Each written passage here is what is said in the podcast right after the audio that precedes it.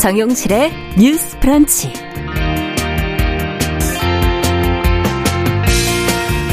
안녕하십니까 정용실입니다. 아, 정부의 여성가족부 폐지안이 가시화됐습니다. 행정안전부가 어제 여성가족부를 없애고 관련 기능을 보건복지부 산하 본부로 두는 정부조직법 개편안을 민주당에 보고한 것으로 알려졌는데요. 자, 부처는 없애고 기능은 강화하겠다는 취지를 살리기가 어렵고 또 최근 들어 여성가족부를 존치해야 할 필요성이 커졌다는 지적도 나오고 있습니다. 자, 이번 개편안의 내용 어떻게 들여다봐야 될지 국회 통과 가능성까지 저희가 함께 생각을 해보겠습니다.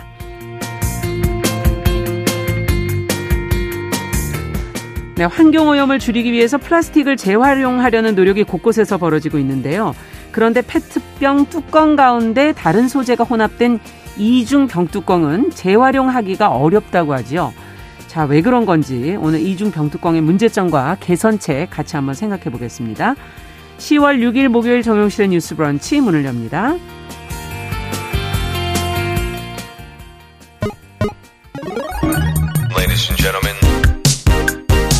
새로운 시각으로 세상을 봅니다. 정용실의 뉴스 브런치 뉴스 픽. 네, 정용실의 뉴스 브런치. 항상 청취자 여러분들과 함께 프로그램 만들어 갑니다. 오늘도 유튜브 콩앱 라디오로 들으시면서 어, 의견 보내주시면 저희가 방송 중에 반영하도록 하겠습니다. 자, 뉴스픽으로 문을 열어보도록 하죠. 화요일, 목요일은 이 두 분과 함께하고 있습니다. 신보라 국민의힘 전 의원 안녕하십니까? 네, 안녕하세요. 자, 조성실 정치하는 엄마들 전 대표 오늘은 전화로 만나보죠. 안녕하십니까? 네, 반갑습니다. 네. 자, 오늘 첫 번째 소식은 아무래도 여성가족부 폐지 소식부터 좀 저희가 살펴봐야 될 것 같은데요.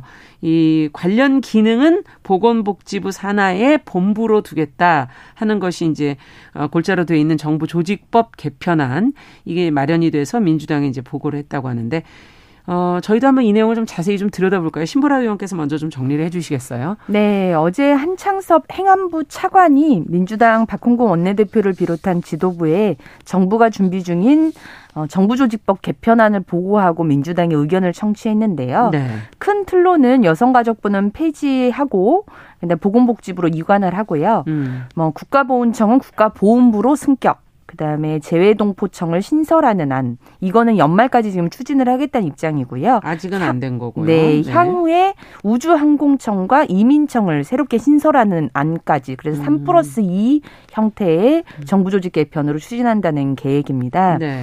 민주당은 국가보훈부의 격상과 재외동포청 신설은 흔쾌히 동의한다는 음. 입장을 밝혔지만 문제는 여성가족부인데요. 네. 정부는 이 여성가족부 기능을 보건복지부로 이관을 하고 차관 급 본부를 신설하겠다는 음. 입장입니다. 예. 제가 어 이제 완전히 확정된 안은 아니지만 정부가 이제 준비 중인 그 음. 정부 조직법 개, 개편안을 개편안. 네. 어, 개정안을 받아봤는데 네. 어, 이름은 인구 가족 양성 평등 본부.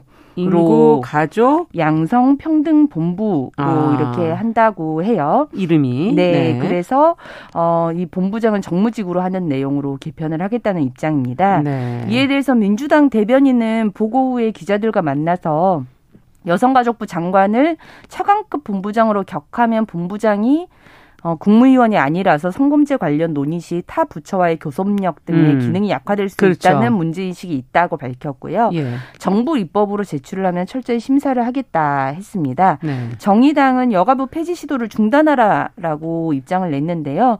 부대변인 논평을 통해서 여가부에 필요한 것은 폐지가 아니라 성평등부로의 음. 격상이다라고 음. 주장을 했습니다. 네. 자, 지금 기능은 강화하겠다. 이렇게 얘기했고, 인구, 가족, 양성, 평등 본부. 어, 약화가 될 것으로 지금 우려하는 입장들이 훨씬 많은 것 같은데, 어, 장관이 하던 일을 앞서 얘기해 주신 것처럼 본부장이 하게 될 경우, 어, 정책 협의 부분을 이제 잠시 얘기는 해 주셨는데, 과연 어떻게 될 것인가 이게 좀 어렵지 않겠느냐 하는 지적들이 지금 많거든요. 이 부분부터 먼저 두 분께 좀 여쭤볼까요?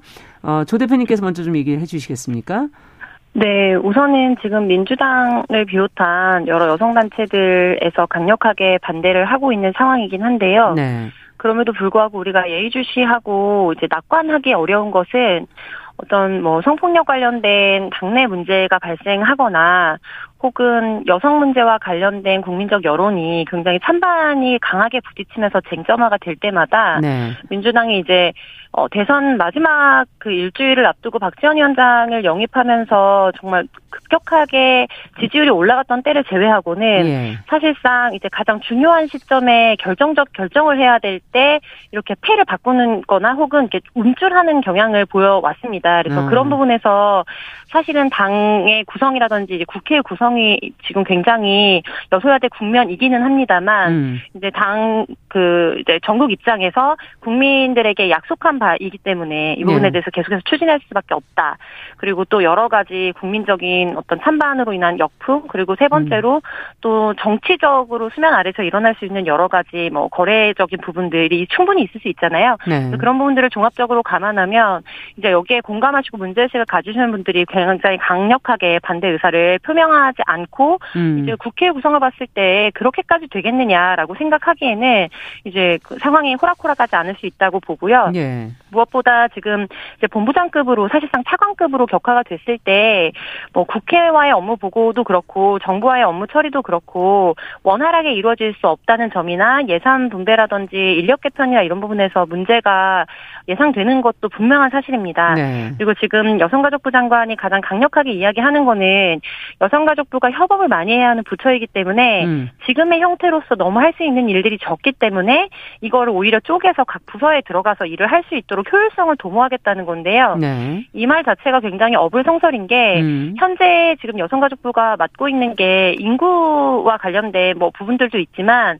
특별히 최근에 좀 곽강을 받고 또 우리가 여러 가지 대책을 요구하고 있는 거는 여성 폭력 이 문제와 네. 관한 부분이거든요. 음. 근데 이런 부분은 지금 결국에 뭐 법무부라든지 경찰청이라든지 그리고 고용노동부라든지 음. 여성 고용에 대한 부분들 다 쪼개겠다는 거예요. 음. 그러면 결국에는 이제 각 부서에서 부처에서 우선순위에 있는 거에서 더 꼬랑지 쪽으로 갈 수밖에 없는 거죠. 쉽게 말하자면 네. 그렇게 되면 우선순위에서 당연히 밀리고 우선순위에서 밀리면 정치권에서도 멀어지고 음. 국민들의 여론과 그리고 현장에서의 업무 처리의 순서가 완전히 달라질 수밖에 없는 국면입니다. 그래서 네. 지금 내놓고 있는 근거 자체가 어불성설이라는 음. 사실을 우리가 좀 즉시할 필요가 있을 것 같습니다. 네. 어쨌든 뭐 정부 관계든 국회에서의 역할이든 또 협업하는 부처와의 관계든 어, 모든 측면에서 지금 좀 어렵지 않겠는가 우선순위에서 밀리지 않겠는가 하는 지금 어, 우려와 걱정을 해주셨어요. 어, 신, 어, 신 의원께서는 어떻게 보십니까? 어, 저는 이번 정부조직법 개정안을 좀 네. 살펴보면 저는 이번 이제 정부가 어, 정부 개편을 하는 방향에 있어서의 좀 가치를 좀 제대로 음. 어, 국민께 밝히고 이해를 구하는 게 정말 중요하겠다라는 생각이 들더라고요. 왜냐하면 네.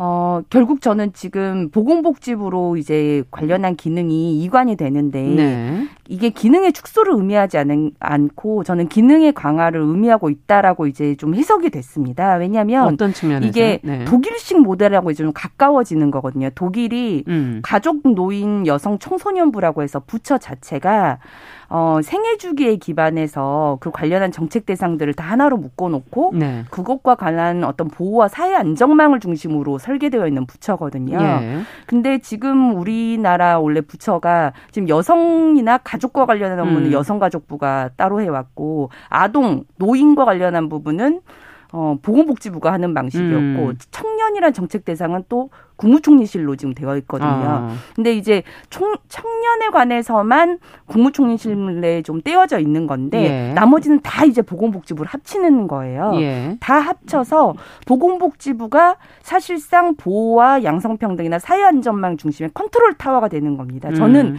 이 부분에 대한 가치를 굉장히 좀 강조하는 방향으로 음. 정부 조직 개편의 어떤 필요성을 설파하는 게 중요하다고 생각하고요. 네. 실은 지금 민주당에서 이게 어, 그 부로 본부로 음. 격화되는 음. 거 아니냐. 음. 그래서 장관이 하던 업무를 본부가 하는 거 아니냐라고 그렇죠. 하는데 아니에요. 이게 그렇지가 않습니다.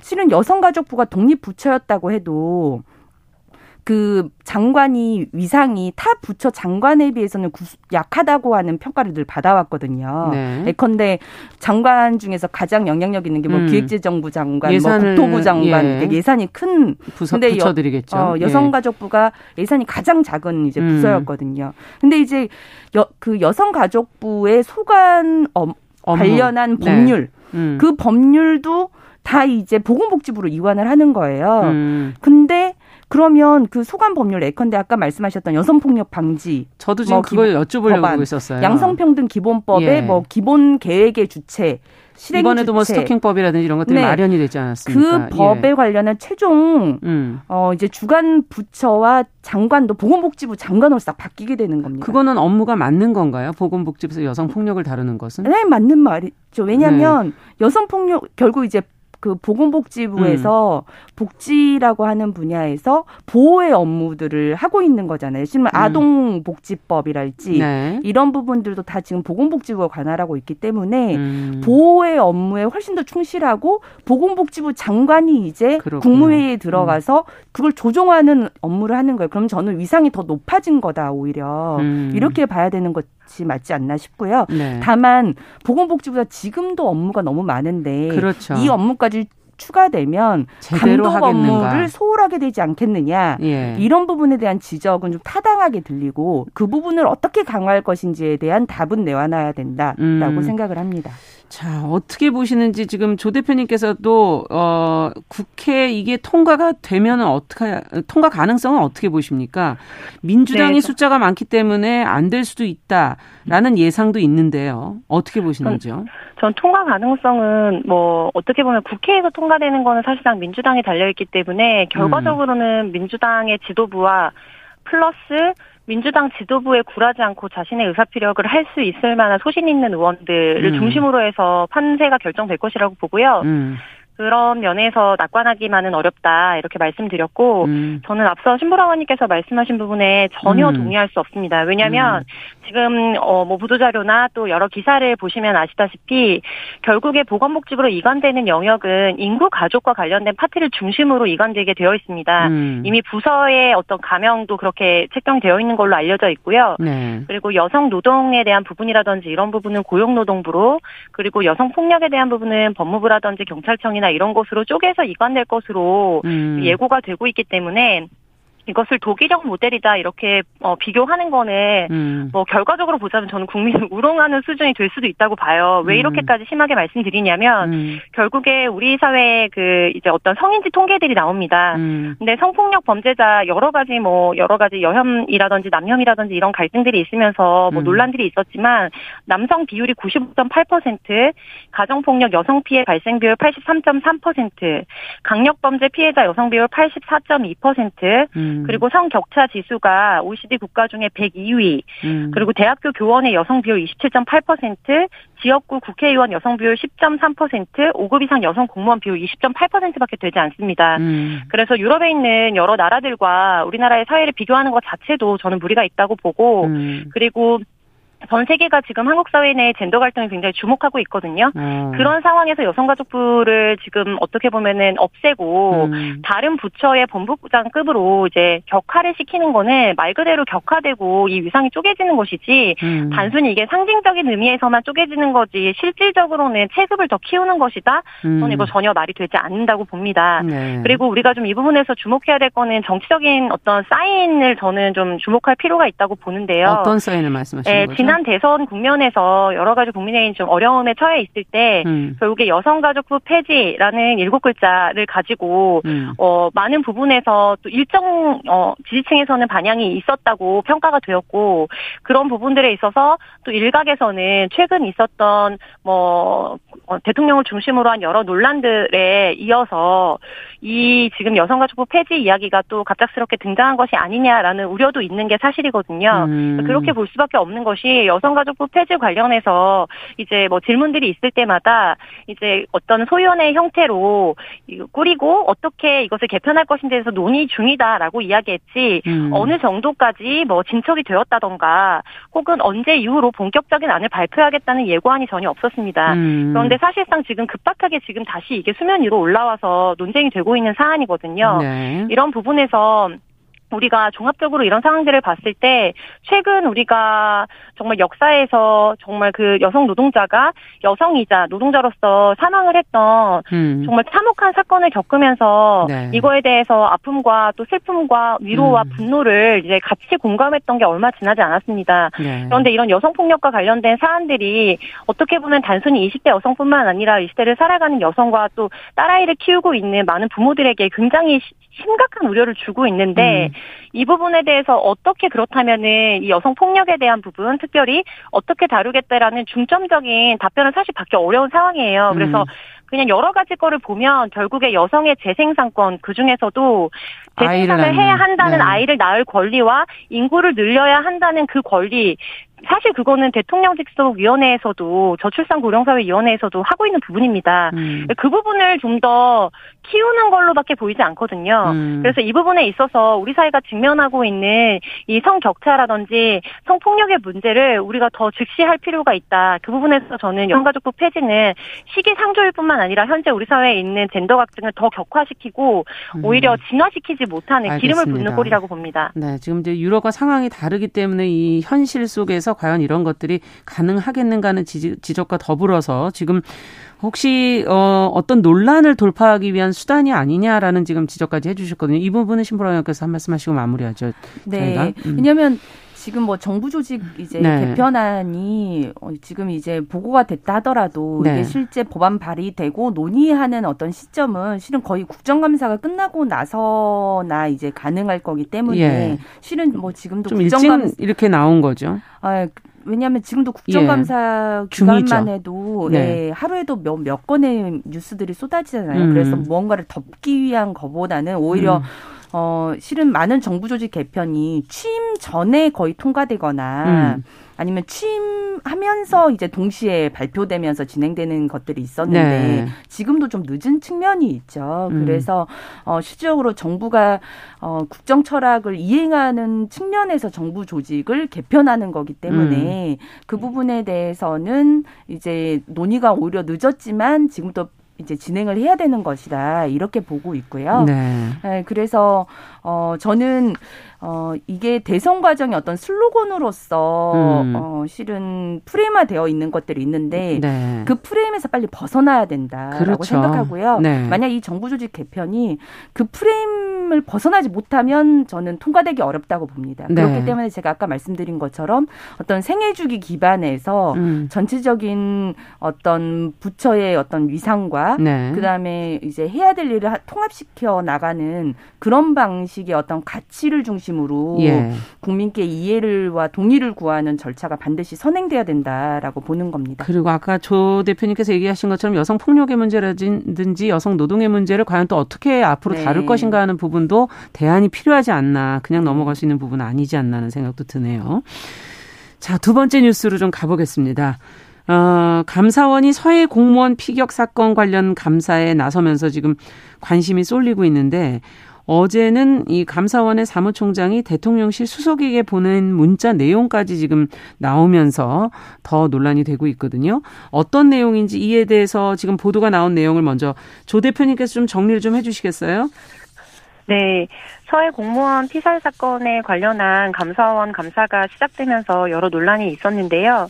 그 중에서도 문재인 전 대통령까지 조사 대상으로 소환을 한 사건에 대해서 또 여러 공방이 일던 중에 네. 유병호 감사원 사무총장이 어제였죠. 5일 이관섭 대통령실 국정기획수석에게 휴대전화 문자 메시지를 보낸 장면이 포착돼 주목을 받았습니다. 네. 어, 사실 이제 윤석열 대통령은 여러 언론의 질문에 감사원이 헌법기관이고 대통령실과 독립적으로 운영되는 기관이기 때문에 음. 어, 큰 그림에서는 원칙적인 부분 성역이 없을 것이다라는 부분에 대해서만 주지할 뿐 사실상 구체적인 코멘트를 달지 않은 상황이었습니다. 네. 그런데 이날 서울 종로구 정부 서울청사에서 열린 국무회의에 앞서서 감사원의 사무총장이 대통령실의 가장 핵심적인 인물에게 오늘 또 제대로 해명 자료가 나갈 겁니다.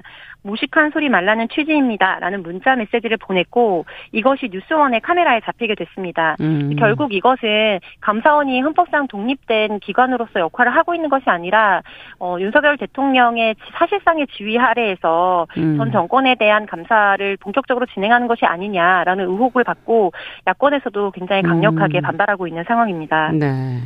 자, 지금 어떻게 봐야 될까요? 이거를 신보라 의원께서는 어떻게 보십니까? 네, 이게 실제 이제 언론에 이제 보고도가 나고 나니까 예. 감사원과 그다음에 그 이관섭 수석도 음. 각각의 음. 입장을 밝히긴 했더라고요. 네. 그래서 감사원은 해당 문자 메시지는 오늘 저 일부 언론에 보도된 서해 감사 절차 위반이라는 기사에 대한 질의가 있어서 음. 사무총장이 해명 자료가 나갈 것이라고 알려준 내용이다라고 음. 밝혔고 이관선 수석은 어 그게 이제 한겨레 이제 기사였는데 네. 그 기사 내용이 맞느냐라고 음. 단순하게 물어봤을 거 물어봤던 거고 음. 그래 그에 대해서 어, 유 총장이 보도 자료를 내겠다고 답변한 것이다. 음. 그래서 기사에 대한 사실 여부를 단순 문의한 것으로 밝혔습니다. 음. 이제 그런 입장에서 보면 감사원이 뭔가 상하, 상하 관계에 따라서 음. 평소에 평소에도 자주 뭔가 보고를 하는 것으로 음. 어, 해석을 할 수는 없지만 저는 오해의 소지를 분명 나올 수 있는 행동이었다고는 생각을 합니다. 네. 왜냐하면 어쨌거나 지금 연락을 서로 할 필요가 없는 거죠. 예, 음. 서해 공무원 피격 사건 등에 대한 정부의 잘못된 부분에 대한 실질 감사가 지금 되고 있는 상황인데 음. 실은 감사원은 그 감찰 기관 공무원의 그렇죠. 직무에 대한 감찰 기관이기 때문에 네. 그게 뭐 현 정부건 전 정부건 그렇죠. 정부의 변화와 상관없이 네. 자고면하지 않고 감찰을 할 수 있는 권리가 있습니다. 맞습니다. 그렇기 때문에 어, 이 부분에 대해서 뭔가 누군가 뭔가 개입하고 음. 있다거나 그런 오해를 살 만한 행동은 하지 않는 것이 또 맞다고 생각을 하고요. 네. 그런 측면에서는 어, 충분히 오해를 살 만한 행동이었다고 저도 저도 볼 수밖에 없을 것 같습니다. 네. 조 대표님께서는 어떻게 보십니까? 네, 저는 분명히 부적합한 행동이었을 뿐만 아니라 이것은 합리적인 의심이 아니라 합리적 확증에 가까운 근거로 제시된 사건이었다고 보거든요. 네. 왜냐하면 사실 이제 전현희 권익위원장에 대한 집중적인 감사가 진행되었다는 공방이 일면서 음. 굉장히 감사원이 뭐 권익위뿐만 아니라 일곱 개 기관에 대해서 동시적으로 감사를 진행하고 음. 이것이 전 정권을 노리고 있는 것이 아니냐라는 의혹을 계속해서 받아왔습니다. 네. 그런데 지금 대통령의 입에 그러니까 지난 대통령에 대한 서면 조사와 관련된 어떤 답변이 나올지가 굉장히 귀추가 주목되는 상황에서 네. 카메라가 당연히 있는 자리에 이 정도의 경솔한 행동을 했다는 것 자체도 문제일 뿐만 아니라 음. 사실 이 문자에 이제 뭐 비춰지는 어떤 장면은 단순히 그러니까 질의가 있어서 업무 보고를 했다만으로 해석하기는 어렵다고 보거든요. 그래서 이것은 감사원의 독립성 자체를 스스로 철저하게 허무는 행위였다고 보고 음. 저는 더 나아가서는 보통 어떤 어 네, 기관이든 사무총장이 굉장히 가장 강력한 역할을 합니다. 실질적으로 대외적인 대표성은 어떻게 보면 감사원장이 갖고 있지만 그렇죠. 전체적인 업무 처리, 인사권이라든지 뭐 그다음에 재정이라든지 이런 부분에 대해서 실질적인 처리나 집행 자체를 사무총장을 중심으로 하게 되어 있기 때문에 네. 사무총장이 대통령의 가장 측근의 한 사람에게 이것을 바로 보고했다는 것 자체는 저는 더 나아가서는 이거에 대한 경위 조사와 감사원의 내부 감사뿐만 아니라 특별한 뭐 외부적인 뭐 조사까지도 필요한 상황으로 볼 수 있다 이렇게 음. 판단하고 있습니다. 네, 지금 몇 가지 지적을 해주셨는데 어쨌든 지금 이렇게 귀추가 주목되는 중요한 순간에 행동을 한 것은 경솔했다라는 지적을 해주셨고요. 또 어, 감사원장과 사무총장의 관계 그 사무총장이라는 것이 어떤 역할을 하는지에 대해서 지적을 해주셨어요. 신보라 의원께서도 더 하실 얘기가 있는지 요? 어, 우선 음.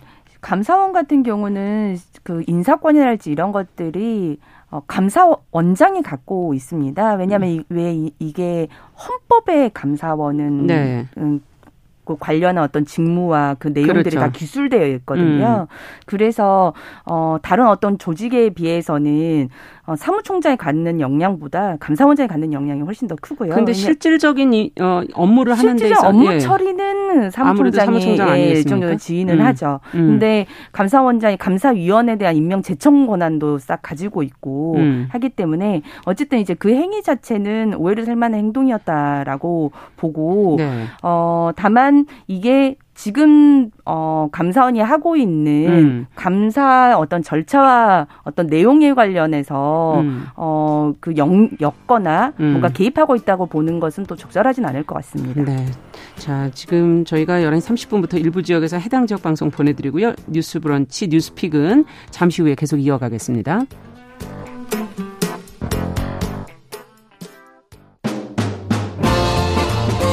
여러분은 지금 KBS 일라디오 정용실의 뉴스 브런치와 함께하고 계십니다.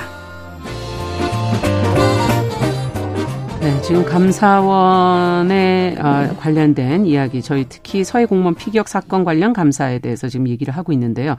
어, 앞서 감사원장과 사무총장의 업무에 대해서 잠시 얘기를 하다가 이제 어, 끝났습니다. 조 대표님께서도 한마디 더 얹어주시겠어요? 지금 감사위원회 인사권이나 이런 것은 감사원장이 갖고 있기 때문에 지금 너무 좀 지나친 해석이다. 감사 절차와 내용에 관한 건 아니지 않느냐라는 신보라 의원의 의견이 있었어요. 네, 헌법상 기관으로서 감사원장이 이제 여러 가지 것들을 갖고 있는 것은 사실이지만 저는 두 가지 어, 지난 일들을 좀 주목할 필요가 있다고 보는데요. 네. 올해 8월경에 이제 더불어민주당의 몇몇 의원들이 감사원장에 대한 사퇴 촉구 결의안을 국회에 제출한 바 있습니다. 네. 그래서 감사원은 대통령 어떤 기관이라고 생각하느냐라는 질문에 대해서 대통령의 국정 운영을 지원하는 기관이라고 답했던 최재해 감사원장이 사실상 감사원의 독립성과 중립성을 훼손했다. 음. 이게 첫 번째 이유였거든요. 네. 그래서 그 부분에 있어서도 뭐 큰 그림에서 보자면 감사원장이 갖고 있는 정부를 대하는 태도 자체가 음. 방향이 어떻게 보면 비뚤어져 있기 때문에 사실상 이런 일들도 일어날 수 있는 거라고 보고 두 번째로 사무총장이 사실상 감사원장을 패싱하고 너무 어떤 전행들을 일삼고 있다라는 취지의 발언을 음. 뭐 박범계 의원을 비롯해서 언론에 가서 하거나 음. 또이 사퇴 촉구 결의안의 일부 내용으로 기입된 것으로 알려져 있습니다. 음. 그래서 이번에 이 어, 사무총장이 대통령 측근에게 문자를 보냈던 사건은 단순히 앞서 이제 신보라 의원님께서 설명해 주신 것처럼 어, 뭐 감사원장이 보낸 것이 아니기 때문에 조금 더 차등을 줄 수 있는 문제로 보기보다는 음. 이미 8월 경부터 사실상 사실상 감사원장을 패싱하고 사무총장이 여러 가지 일들을 진두지휘하고 있는 것에 대한 우려가 야당 의원들로부터 있었기 때문에 음. 그 부분에 의한 상징성 자체도 우리가 굉장히 주의 깊게 좀 보고 견제를 해야 하는 부분이다. 네. 그래서 사실은 이제 권력기관 간의 견제가 필요한 거니까요. 네. 그 부분에 대해서 설명드리고 싶었습니다. 네. 감사원의 독립성에 대한 논란이 뭐 지금 계속 이어지고 있는데 이 부분을 좀 없애려면 어떻게 해야 될까요? 두 분께서 그 제언을 좀 해주시죠. 신보라 의원께서 먼저 좀 해주시. 주신다면. 네, 실은 감사원의 독립성 문제가 뭐 예. 역대 정부마다 그렇죠. 좀 등장하긴 했던 것 같아요. 지난 네. 정부 때도 월성. 1호기 폐쇄와 관련해서도 음. 어, 그 감사원의 있었죠. 감사를 음. 정부가 대놓고 방해하고 있다라는 지적도 있었고 감사위원을 오히려 청와대가 네. 이 사람을 재청하라고 압박을 하기도 하고 음. 이런 문제들이 있었는데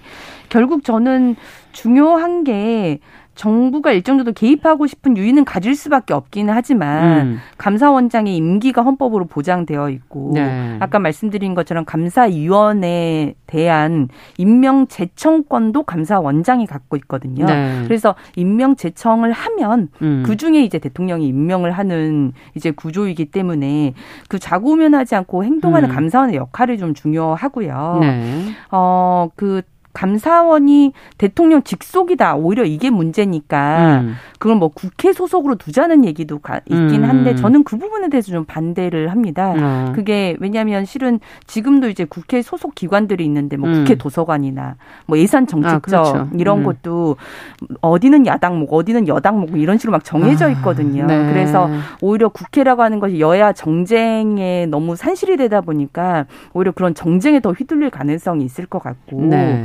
오히려 지금 현행법 안에서 감사원의 여러 기능들의 독립, 독립성을 강화하는 음. 방향으로 좀 더 바꾸는 게 더 낫다라는 생각이 들고 네. 몇몇 의원들이 발의한 안 중에 보면 어 주요 감사 중에 음. 뭐그 중요하다고 인정되는 사항이나 음, 음. 감사원의 중요한 처분 요구에 대해서 두 번 이상 독촉을 받고도 예. 집행하지 않은 사항에 대해서는 대통령에게 보고하도록 되어 있는데 그렇군요. 그걸 국회도 음. 동시 보고하는 방식으로 좀 견제성을 강화하는 것도 필요할 것 같습니다. 네. 조 대표님께서도 좀 짧게 말씀해 주신다면요. 네, 감사원이 보통은 이제 회계 감사를 하고 음. 또 인적 구성원이 어떤 비위를 저질렀는지 내부 음. 감사를 하는 이 두 가지의 역할을 하는데 네. 이제 해외 여러 나라들 같은 경우에는 뭐 조금씩 다르겠지만 두 개 기능이 따로따로 있건지 이런 형태지만 우리나라는 한꺼번에 한 기관에서 하고 네. 있고 거기에 대한 인사를 대통령이 결과적으로 우선 하는 거니까요. 그 부분에 대한 개헌이 필요하다는 이야기들이 좀 있어 왔고요. 예. 가장 중요한 거는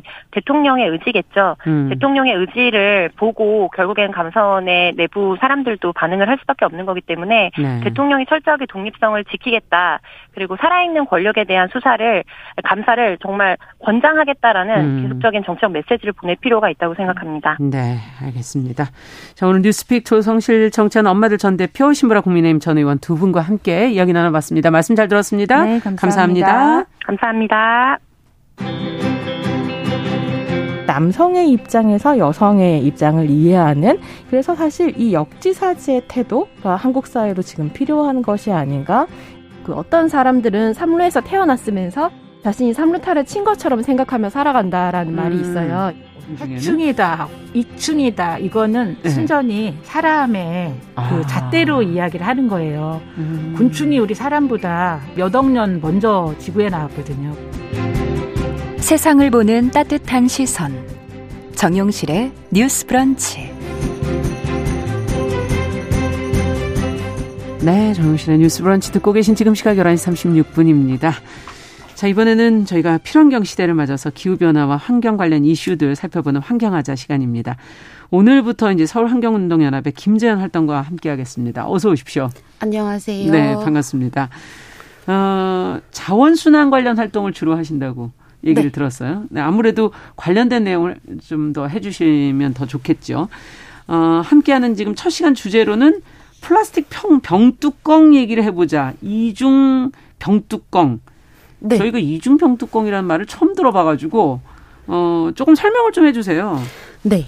어, 병뚜껑처럼 크기가 음. 작은 플라스틱은 분리배출을 해도 재활용이 어렵다는 사실은 이제 다들 많이 아실 눈치챘죠. 네, 아실 네. 텐데요. 네. 그래서 저희 서울환경연합에서는 음. 시민분들과 이런 작은 플라스틱을 모아서 재활용품을 제작하는 플라스틱 방앗간 이라는 프로젝트를 아. 운영하고 있기도 합니다. 네. 그런데 그 중에서도 어 재활용이 저희조차도 불가능한 이중 병뚜껑이라는 게 있어요. 그래서 이 어. 이중 병뚜껑이 왜 재활용이 안 되는지 그럼에도 불구하고 왜 자꾸 생산되고 소비되는지에 대해서 오늘은 좀 말씀을 드려보고자 합니다. 대부분의 거는 이제 이 플라스틱 방앗간에서 재활용을 할 수 있다는 거군요. 네, 맞습니다. 네. 어떻게 생기면 이중 병뚜껑인 거죠? 우리가 구분할 수 있는 방법을 좀 알려주세요. 그렇죠. 네. 어 플라스틱과 다른 소재, 뭐 고무나 실리콘, 부직포처럼 플라스틱이 아닌 다른 재질이 뭐 끼워져 있거나 부착되어 있는 아. 걸 말하는데요. 뭐 탄산이 들어있는 음료나 과일 음료처럼 내용물이 보다 쉽게 변질될 수 있는 제품들에서 많이 찾아보실 수 있어요. 그래서 고무 같은 거. 그렇죠. 아. 쉽게 뭐 맥주나 막걸리 뚜껑 안쪽을 보시면 네. 고무나 부직포가 이렇게 붙어 있거나 끼워져 있는 거를 음. 쉽게 찾아보실 수 있고요. 근데 이제 재활용의 기본 원칙은 재질별 분리인데 이렇게 플라스틱이 안엔 다른 소재나 재질이 부착되어 있어서 음. 이렇게 저희가 분리나 분류가 어려운 이런 제품들을 잘 안 떨어지잖아요. 그렇죠. 그게 우리가 해보려고 그래도 그렇죠. 아 고무 같은 경우는 거의 불가능하죠. 그래서 다 불가능하죠. 일반 쓰레기로 음. 폐기되고 있습니다. 네, 그렇군요. 근데 이게 구체적으로 어떻게 문제가 되는지를 조금 더 들여다보고 싶어요. 네. 한 플라스틱 음. 업사이클링 음. 업체의 모니터링에 따르면 네. 100kg의 병뚜껑 중에 이중 병뚜껑으로 폐기되는 게 약 5kg에서 6kg 그러니까 5%, 5% 이상이 네. 이제 일반 쓰레기로 버려질 수밖에 없다는 음. 결과인데요. 이제 이 내용을 뭐 전국 단위의 페트병 배출량이나 소비량으로 비교해 보면 아. 그 수치는 진짜 너무 너무 커지게 되겠죠. 그렇겠네요. 네. 그리고 플라스틱 방앗간처럼 이렇게 병뚜껑을 자원화하는 과정에서 음. 이런 이중 병뚜껑들은 이제 사람 손으로 일일이 분리해야 되잖아요. 네, 그럴 수밖에 없는데 그 과정에서 뭐 완벽하게 다 고르는 건 거의 불가능하고 음. 이런 것들이 그 기계에 섞여서 들어갈 경우에는 그 기계에 엄청 심각한 고장을 일으키는 원인이 되기도 합니다. 네. 아니 내용물의 원래 처음 취지는 좀 뭔가 변질되거나 새어나가는 걸 막기 위해서 시작이 된 걸 텐데 그 어떻게 해야 될까요, 그러면? 그게 네. 내용물이 변질되는 걸 막기 위한 게 이중병 뚜껑의 목적이라고 생각하실 수 있는데 음. 예상외로 그렇지 않습니다. 뭐 한 예를 말씀드리자면 음. 한 글로벌 음료 기업의 탄산수 뚜껑이 원래는 고무가 붙어 있는 이중병 뚜껑이었는데 아. 네. 시민분들과 zero waste shop이 이제 모아서 attack을 했어요. 예. 네. 그래서 이거를 바꿔라 이렇게 요구를 했고 그에 따라서 이제 이 기업이 진짜 바꾼 거예요. 그래서 아, 고무가 제거된 플라스틱만으로 제작된 단일 소재의 병뚜껑으로 지금도 무리 없이 생산이 되고 유통이 잘 되고 있습니다. 네. 플라스틱이 플라스틱이 아니고 그거는 이렇게 금, 약간은 뭐 금속 같은 재질이 아니었나 유리병과 금속으로 돼 있지 않았나 그런 생각도 들기도 하는데. 어, 음, 네. 플라스틱도 있는 네. 거죠. 예. 그래서 그게 어쨌든 소비자의 요구에 의해서 변화한 것이다. 그렇죠. 네. 소비자의 요구에 의해서 충분히 개선과 변화가 가능하고 어. 그리고 또 고무가 없는 병뚜껑으로도 탄산수가 충분히 뭐 생산하고 유통되는데 문제가 없다라는 어. 걸 이제 확인을 할 수 있었죠. 그러면은 지금 국내도 하면 할 수 있다 지금 이런 얘기이신 거잖아요. 그렇죠. 음. 하면 할 수 있죠. 그 글로벌 기업의 음. 탄산수 뿐만 아니라 이제 뭐 콜라나 사이다와 같은 그렇죠. 탄산 음료들도 이제 단일 소재의 병뚜껑으로 이제 아. 제작돼서 아. 유통이 생산이 잘 되고 있고요. 네. 근데 그에 반해서 국내 상당수의 탄산수나 뭐 탄산음료, 맥주들을 생산하는 기업들은 여전히 아. 이중 병뚜껑으로 생산을 하고 있습니다. 네. 국내에도 그런 단체는 없나요? 그런 뭔가를 요구하시는 분들 없으신가요?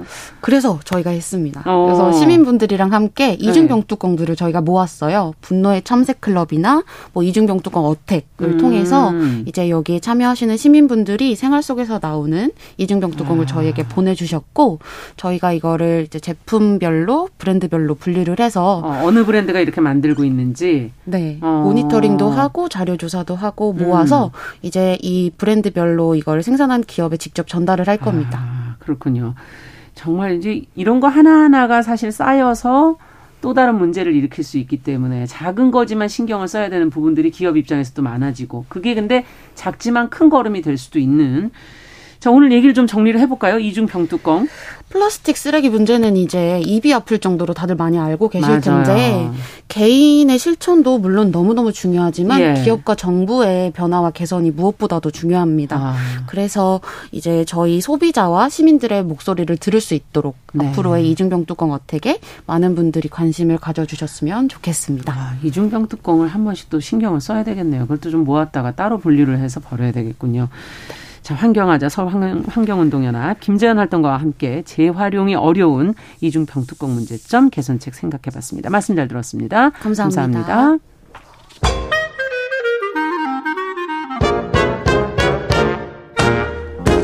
모두가 행복한 미래 정용실의 뉴스 브런치.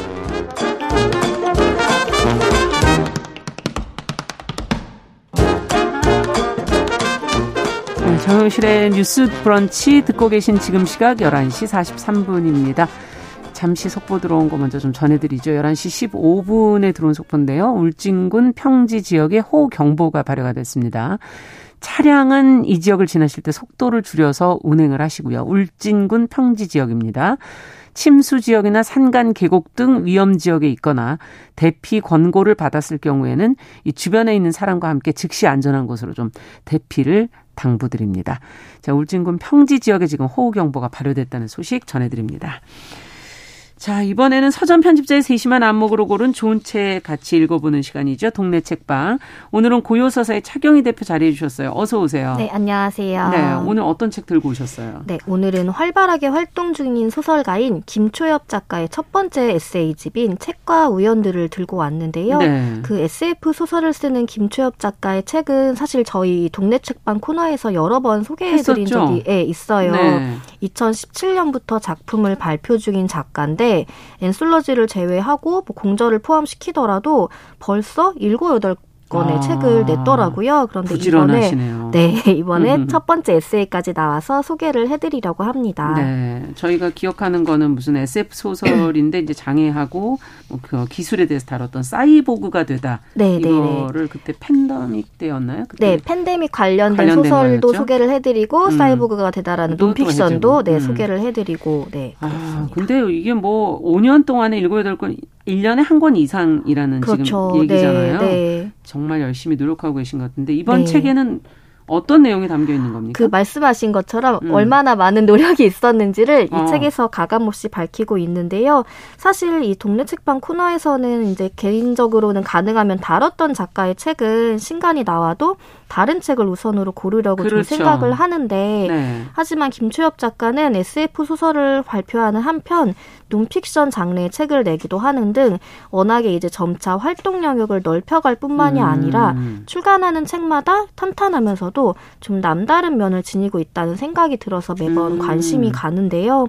이 책 책과 우연들은 작가의 독서 에세이이기도 하면서 음. 작가로서 책과 자신이 어떻게 관계를 맺어오고 있는지를 들여다볼 수 있는 책이기도 합니다. 음. 그 보통 말하는 책 읽기 책은 사실 에세이 장르에서 좀 흔하게 볼 수 있는 형식이잖아요. 네. 네. 그래서 더욱 더 다른 책과 차별점을 두기가 어렵다고 보고 있기도 맞아요. 하고 저도 이제 개인적으로는 정말 좋아하는 작가나 신뢰하는 음. 작가의 독서 에세이가 아니면 그다지 이제 잘 읽지 않는 편인데 맞아요. 이 책은 이제 소개하는 목록이라던가 형식적으로 음. 좀 남다른 점이 있다고 느꼈습니다. 아, 어떤 게 이제 남다른지 정말 궁금한데 네. 자, 사실 작가들 중에는 평소에 이제 서평을 어디다 쓰시는 경우들도 좀 많고 네. 그래서 보통은 이런 어 에세이를 내실 때는 그동안 쓴 글들을 이제 묶어서 네. 출간하는 경우들이 이제 좀 흔하지 않습니까? 네. 어그 작가뿐 아니라 사실 다독가인 독자들도 독서 에세이를 요즘에는 또 출간하고 있기 때문에 네, 네, 이 네. 분야가 아까 말씀하신 것처럼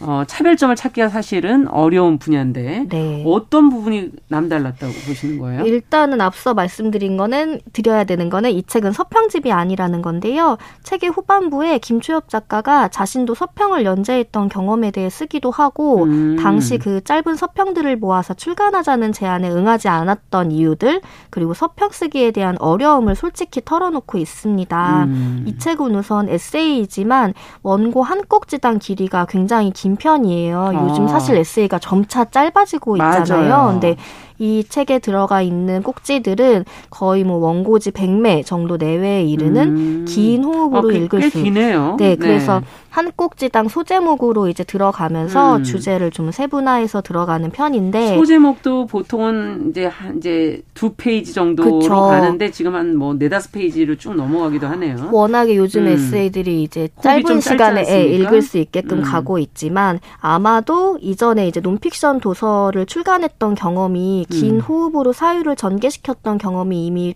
풍부하기 때문에 음. 작가가 자신의 이야기를 담은 에세이 또한 요즘의 흐름과는 다르게 작업했다는 생각이 듭니다. 네. 그리고 글의 길이뿐 아니라 SF 장르와 연관된 논픽션 책, 뭐 곰팡이라던가 음. 유전자 실험에 대한 책들을 소개하고 있기도 하고 음. 작가가 인상 깊게 읽은 이제 SF 장르 소설가들의 에세이라던가 음. 작품 또한 소개하고 있어서 사실은 좀 SF 장르에 대한 흥미뿐만 아니라 예. 논픽션으로 이제 관심을 넓혀보고 싶은 독자들에게 참고할 만한 목록이 굉장히 좋다고 생각이 들었어요. 네. 게다가 작가로서는 과감하게 자신이 읽었던 작법서까지 굉장히 제목들을 세세하게 밝히고 아, 있습니다. 이게 사실은 어떻게 보면 작가의 노하우라고 할 수도 네. 있는 거를 이제 다 공개했다라고 네. 볼수 있고 SF라는 게 사실 어떤 뭐 특, 특수한 분들이 좋아하는 일종의 한 장르 문화 네. 이렇게들 얘기를 하지만 네. 지금 현재 이제 어머 웹3.0 이런 시대를 네, 네. 앞두고는 사실 읽어야 할 책 분야가 아닌가 하는 생각도 들거든요. 사실 네. 관심이 적은 독자라면 SF에 대해 언급하는 책들이 낯설 수도 있지만 음. 그뭐 요즘에 기후 위기라던가 맞아요. 워낙에 이 책에서도 강조하는 비인간적 존재들에 대한 이야기들이 사회에서 대두되고 맞습니다. 있기 때문에 네. SF가 더 이상 우리와 동떨어진 미래의 이야기가 아닌 거죠. 맞아요. 게다가 이제 김추엽 작가는 이 책에서 SF에 대한 기본적인 질문들 작가로서 그동안 가장 많이 받았던 아. 질문인 SF 소설이란 도대체 무엇인가요? 라는 이 질문을 제일 많이 받으셨어요. 네, 그렇다고 해요. 어. 그래서 이 답을 찾아가는 여정. 사실 SF 장르 소설이라는 게 음. 어떻게 뚜렷하게 경계지어지지도 않고 이 안에서도 참 분류가 돼 있죠. 그렇죠. 작가가 이제 그 안에서 재미있게 음. 그냥 작가가 내가 쓴 게 SF예요라고 하면 SF다라는 이제 거기까지도 전기가 어. 되는데 개인적으로는 저도 이제 서점 운영자들도 음. 작은 서점, 동네 서점, 동네 서 종립 서점이 도대체 뭔가요?라는 질문을 끊임없이 아, 받거든요. 아, 이런 정체성에 대한 질문들을 많이 하시는군요. 네, 맞습니다. 사실 이게 숨 천문학 작가들한테는 소설이란 무엇인가를 매번 묻진 않을 텐데 그렇죠. SF 소설을 쓴다는 이유로 그런 음. 질문을 받고 그렇지만 그 질문에 대해 나름의 진지한 고민과 성찰을 음. 하면서 독자들 또한 SF 장르에 대한 이해를 도울 수 있게끔 음. 앞에서 이제 좀 전개를 하고 있습니다. 네, 음, 그렇군요. 에, 이번 기회에 SF 소설에 대해서도 조금 한번 생각을 정리해 보실 수 네. 있는 시간이 될 수도 있을 네, 것 네, 같고, 네, 예, 책의 서문을 이렇게 보니까 이 책은 나의 읽기 여정을 되짚어가면서 그 안에서 쓰고 싶은 나를 발견하는 탐험의 기록이다. 여기서 나는 읽기가 어떻게 쓰기로 이어지는지, 내가 만난 책들이 쓰는 나를 어떻게 변화시키는지에서 대해서 관해서 말할 것이다. 야, 그러면서 이제 작법서들에 대한 언급도 뭐 네. 뭐 했다는 건데, 이거야말로 사실 사람들 가장 궁금해하는 부분 아닐까요? 어, 작가들에게 그쵸. 독자들이 가장 궁금해하는 건 당신은 어떻게 어떻게 읽어서 어떻게 그걸 네. 쓰기로 네. 만들고 있는가? 네. 사실 떠올려 보면은 그런 질문들을 작가한테 많이들 하시잖아요. 그렇죠. 그런데 대부분 작법서 안에는 답이 없다라던가 어. 여러 가지 경험이나 여러 가지 장르의 책들을 섭렵하기를 좀 우회해서 말하는 답들을 많이 들었는데 그렇죠. 이 책에서는 굉장히 속 시원하게 소제목에서 정말 참고했던 책들을 다 밝히고 있고 아. 여전히 어, 인물에 대한 뭐 설정이 막힌다거나 음. 이럴 때 참고하는 챕터까지도 얘기를 하고 있어요. 대단하네요. 네, 그래서 음. 작가는 자신 이 썼던 소설이 어떤 과학책들의 영향을 받았는지 어디서 아이디어를 얻었는지 있었는지에 음. 대해서도 굉장히 구체적으로 쓰고 있고 특히나 논픽션 작업을 할때 빚졌던 다른 문헌들에 대한 감사를 표하기도 하는데 음. 작가가 굉장히 재밌었던 게 소설도 배워서 쓸 수 있답니다. 이런 말들을 작법서들이 자신에게 해준다는 고 얘기하는 음. 대목이 있어요. 어. 왜 우리 흔히 뭐 글로 배운 연애라던가 어, 네 그런 표현을 하잖아요. 음. 그리고 작가는 타고났다라는 생각도 말들도 많이 있고. 하시죠. 음. 그리고 사실 김추엽 작가도 지금 굉장히 어, 책을 낼 때마다 사랑을 받고 있기 때문에 아. 뛰어난 작가라는 말을 많이 들음에도 불구하고 음. 자신 또한 다른 책들을 통해 아이디어를 얻기도 하고 여전히 작법서를 참고하면서 글을 배우면서 쓴다라고 음. 얘기를 하고 있는 거죠. 그래서 아. 소설로 쓰고 싶은 아이디어가 있는데 기본적 지식이 부족하다는 생각이 들면 관련 책을 열 권 정도 산대요. 네. 그리고 탐독하면서 지식을 쌓고 그러면서 SF 소설에서 그 비어 있는 세계의 비, 이제 빈 곳들을 음. 그런 관련 책들과 함께 채워간다는 고백이 정말 솔직하다는 생각이 들었습니다. 네, 사실 저도 소설은 창작이니까 모든 게다 네. 상상의 세계인데 뭐 네. 그렇게 공부가 필요할까 이렇게 생각을 맞아요. 했었는데 네. 소설 쓰는 사람들이 옆에서 보니까 네. 자료 조사와 현장 조사 답사하시는 분들도 네. 계시고 현장 직접 가보기도 하고 맞습니다. 여러 가지 노력들을 하고 계시다는 거를 느끼게 되네요. 네. 야, 정말 공부해서 하는 거네요. 맞습니다. 게다가 이제 김추엽 작가는 화학을 오래 공부하고 연구원으로 아. 일했던 경험이 있기 때문에 네. 기본적인 과학 지식이 탄탄하다라는 이미지가 있는 거죠. 그러네요. 하지만 작가는 이 책에서 그 이미지를 벗어나서 자신 또한 모르는 지식들을 아는 것처럼 꾸며내기보다는 음. 다른 사람들의 저작물에 큰 도움을 받고 있다고 말을 하는 겁니다. 솔직하네요. 네, 음. 그래서 소설을 쓰고 싶거나 글을 쓰고 싶은데 내공이 자신이 빈약하다고 생각하는 하는 독자분들에게 음. 굉장히 응원이 될 것 같아요. 음. 마치 이제 무리의 백조가 어떻게 발을 접고 있는지를 과감 없이 드러내시고 있기 때문에 깔아앉아요. 네. 그리고 또 거기다가 네. 소설은 나에게 아는 걸 쓰는 게 아니라 쓰면서 알아가야 한다는 걸 알려주었다라는 고백이 야, 나오는데 어, 음. 사실 인간과 이 세상에 대한 깊이 있는 통찰을 소설가들에게 요구하잖아요. 맞아요. 세상은. 하지만 생각해보면 자신이 살아온 대로, 체험한 대로, 음. 글을 통해 쌓은 사유만으로 글을 쓰는 사람들의 작품이 얼마나 위험했는지를 저희는 음. 이제 경험으로 알, 알고 있다고 생각이 들어요. 그렇습니다. 그래서 공부하고 익히면서 다른 이의 관점 또한 살피는 이 젊은 작가의 창작 태도가 아. 오히려 건강한 점이 있지 않을까 하는 그러네요. 생각이 들었습니다. 네. 창작의 어떤 태도, 네. 쓰면서 공부하면서 알아간다. 네. 예. 어, 그 지금 저도 안 그래도 이 목차를 쭉 보다 보니까 네. 첫 번째 장이 어, 세계를 확장하기. 네. 두 번째 장이 읽기에서 쓰기로 이어지는 여정. 네. 세, 번, 세 번째 장이 책이 있는 일상. 네. 이렇게 되어 있어서 네. 그 중에서도 첫 번째 장이 저는 어, 참 네. 솔깃했어요. 세계, 어, 인간과 비인간에 오, 관한 이야기. 네. 어. 굉장히 중요한 이 작가가 생각하는 포인트라는 생각이 들었는데 음. SF 소설이 인간뿐 아니라 비인간, 뭐 동물, 식물, 외계 생명체, 뭐 음. 돌, 기계 이런 존재까지 다 주인공으로 등장을 시키는데 예. 항상 어떤 유명한 작품에 대한 리뷰가 휴머니즘을 강조하는 경우가 있는 거죠. 그렇죠. SF 작품에 대해서도. 예. 하지만 이 김치엽 작가는 너무 강요일 수 있어요. 맞아요. 예. SF 창작자들은 사실 인간뿐 아니라 비인간 존재에 대한 고찰까지 함께 하고 있기 때문에 아. 독자들이 그곳까지 시선을 돌려주기를 되기를 음. 바라는 마음을 첫 챕터에서 굉장히 이제 사유를 깊게 전개를 하고 있습니다. 네, 사실은 아마 팬더믹이 있지 않았다면은 우리가 이렇게 비인간적 존재들에 대해서 맞아요. 관심을 가졌을까 하는 생각이 들 정도로 네, 그 네. 이후로 그 관심들이 좀 높아지는 건 확연하거든요. 네, 맞습니다. 네. 문명이 어찌할 바 어찌할 수 없는 영역들이 존재한다라는 걸 최근에 굉장히 그렇죠. 느끼고 있기 때문에 네. 그리고 이제 전작인 사이보그가 되다 해서 또한 이제 장애에 대한 기술 개발이 장애를 음. 극복하는 쪽보다는 장애가 있어도 살아가는데 어려움이 없도록 개선하는데 기술이 개발되어야 한다라고 음. 어떤 관점을 이렇게 틀어주었던 것처럼 음. 이렇게 다루기 복잡한 상황에 대해서 저희의 관점 읽는 사람의 관점을 유연하게 만들어 주는 게 이 김추엽 작가만의 재능이라는 생각이 또 한번 들었어요. 네. 그런 관점을 만들기 위해 굉장히 많은 책을 또 탐구했다라는 걸 알 수 있기도 관점이라는 게 얼마나 어려운 겁니까? 이거야말로 맞습니다. 정하는데 가장 많은 시간이 드는 거죠. 여기에 네. 대한 또 윤리적인 그런 시선에 대한 필요하니까. 네, 네 정말 그러네요. 어, 저희가 어, 소설을 읽는 아마 이유도 아마 이런 데 있지 않을까 하는 생각이 들어요. 조금 더 깊이 한 네. 분야에 대해서 생각해 보고 싶을 때 맞습니다. 소설이나 이런 것을 읽으면 도움이 되지 네. 않을까 하는 생각도 드네요. 네. 자, 고요서사의 차경희 대표와 함께한 동네 책방 김초엽 소설가의 첫 에세이 책과 우연들 같이 읽어봤습니다. 말씀 잘 들었습니다. 감사합니다. 감사합니다. 네, 정우실의 뉴스 브런치 목요일 순서 마치면서 김광석의 바람이 불어오는 곳 들으면서 마무리하도록 하죠. 저는 내일 다시 뵙겠습니다. 안녕히 계십시오. you